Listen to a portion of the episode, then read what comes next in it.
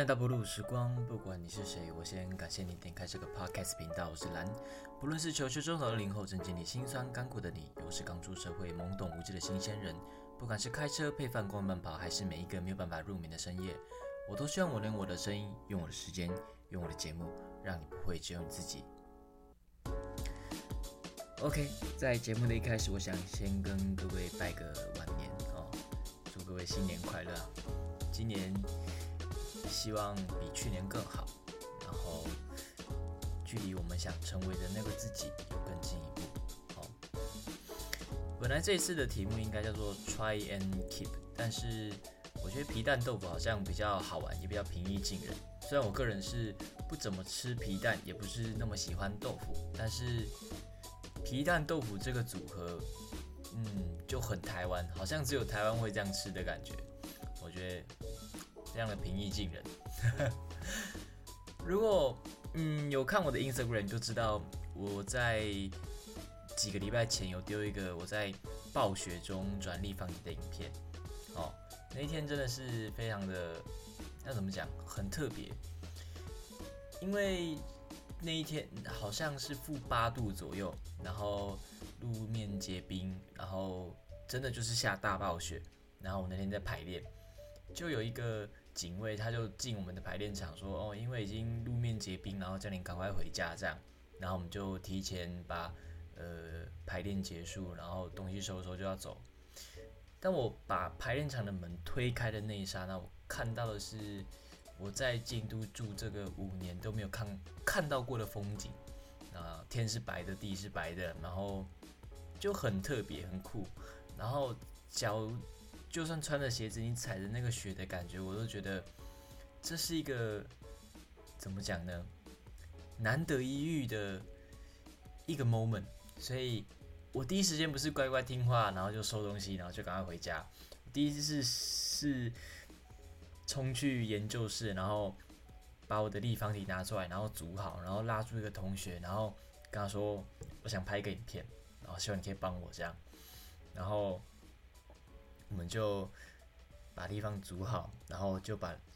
立方体扛上天台，然后就把裤子换成水裤，然后把鞋子脱掉，光脚。当我拿着立方体，然后踩在那个雪上面的时候，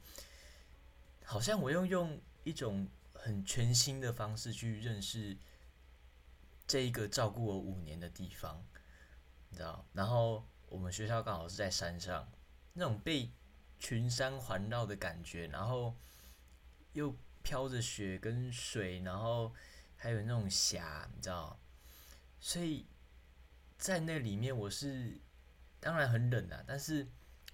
比起冷，还有更新的那种感觉，你知道？它是一个全新的对话。然后我就 OK，我们开始，然后我们就开始录影片，然后就开始转，然后对，就。很舒服，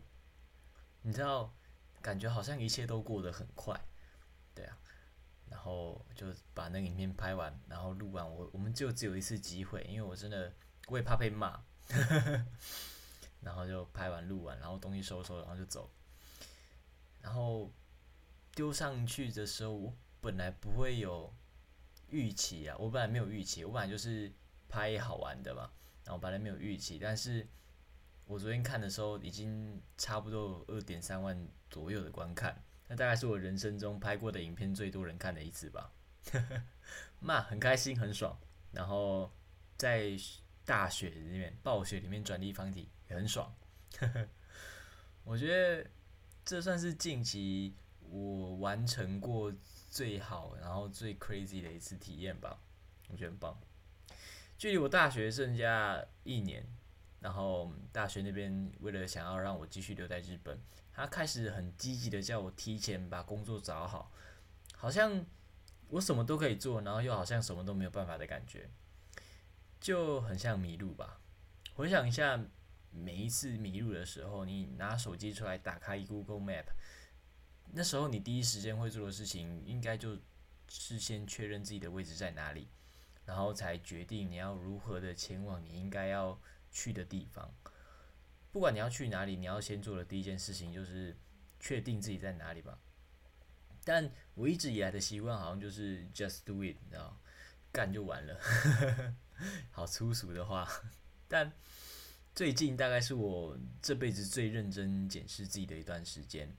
哦，把自己拆开来，然后分析解剖，然后看看自己什么是喜欢的，什么是不喜欢的。然后我突然发现，好像人越大越不敢冒险，不管是学校、家庭还是亲戚的公司等等。我曾经都很想要让那些变得更好哦，不管是用我自己的实力，或是知识啊等等，或是就是尽我一份心力，希望让我至少。触手可及的那一切都变得更好，然后直到我出了社会，然后融入这个世界过之后，才发现，天哪，我自己是如此的渺小，然后如此的平凡。与其说要像从前那个自己想要改变这个世界，不如说现在的我要很小心，才不会被这个世界改变。哦，说回求职，第一件事情就是找到自己的定位跟角色嘛，然后。把自己喜欢的事情跟自己可以做好的事情分开来，然后确定方向的时候，我们就开始好像相亲那样跑来跑去，然后去各种说明会啊、大学介绍的地方啊等等。话说，嗯，我每年都会用不一样的理由，或是那说走就走的旅行，这样哦，就是一个人的旅行。如果在台湾的话，我就会去。不知道，不管是宜兰啊、高雄啊、台中等等，或是任何一个我没有去过的地方，或是去过的地方，但是还想想去的地方，它就是没有任何理由跟目的，就是 OK，就这段时间，然后我想要让自己重新整理，然后就把呃那 Trivago 打开，然后挑一个还感觉不是太偏僻的地方，然后订饭店，然后就下去，然后就让自己待在一个。不是这么熟悉的地方，在日本我也会做这样的事情，但是在日本每一个地方对我来说都是一个全新的地方，有点像废话，但因为在台湾毕竟是自己的家，所以好像出了什么事情都没有关系的感觉，就好像自己的地盘。然后在日本的话就没有这样的，没有这样的感觉，没有那么安心的感觉，但是在。有一点点不安，然后有一点点不确定的环境下，每一次都会有一种全新的感受。然后好像我在那个地方，因为没有人认识我，所以我可以更大胆的做自己。如果有人注意到我，好像去到每一个地方或是景点，我都会跳舞啊，即兴，然后拍照，啊，或是请路人帮我录影等等。一方面是为了纪念我曾经到过那个地方，一方面是想要告诉自己跟现在正在听这个 podcast 频道的你们，其实 nobody care，没有人真的在乎你是谁，然后没有人真的在意你是帅是美，是不是他这辈子看过最蠢的一个人，除非你做了呃很厉害的动作，然后如果是戏曲的孩子或是呃跟有练过杂技的各位，可能都会喜欢倒立拍照。看到那个，他们可能就嗯很厉害哦，すごい哦，pretty good，然后就这样，那个画面顶多呃停在他的嘛脑海里面大概三天最多，然后就没了，然后他继续过他的生活，然后除了你以外，谁都不会记住当下。反过来说，就是不管你多蠢多荒唐，在他人眼里不过就是一件转瞬即逝的小事哦， 不管是。你想要做蠢事，或是你想要为自己勇敢一次，然后可是就不知道为什么就失败了等等，我觉得都没有关系，因为对，在他人眼里都只是一瞬间的事情。我们小时候常常听别人说，嗯，做人要有自信，然后要相信自己什么的，但是你的本能就是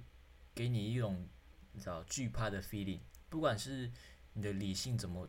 强烈，怎么样强烈的告诉自己哦，没有关系，我们可以把这件事情做好。但是那种不安跟烦躁的感觉都会，知道在你的心里面，在你胸口那边那样，很像瘙痒这样，让你很不舒服，然后让你没有办法发挥出，呃，可能你自己私下练习的时候那样的感觉。但其实。我自己目前为止去过这么多地方，然后做过这么多蠢事，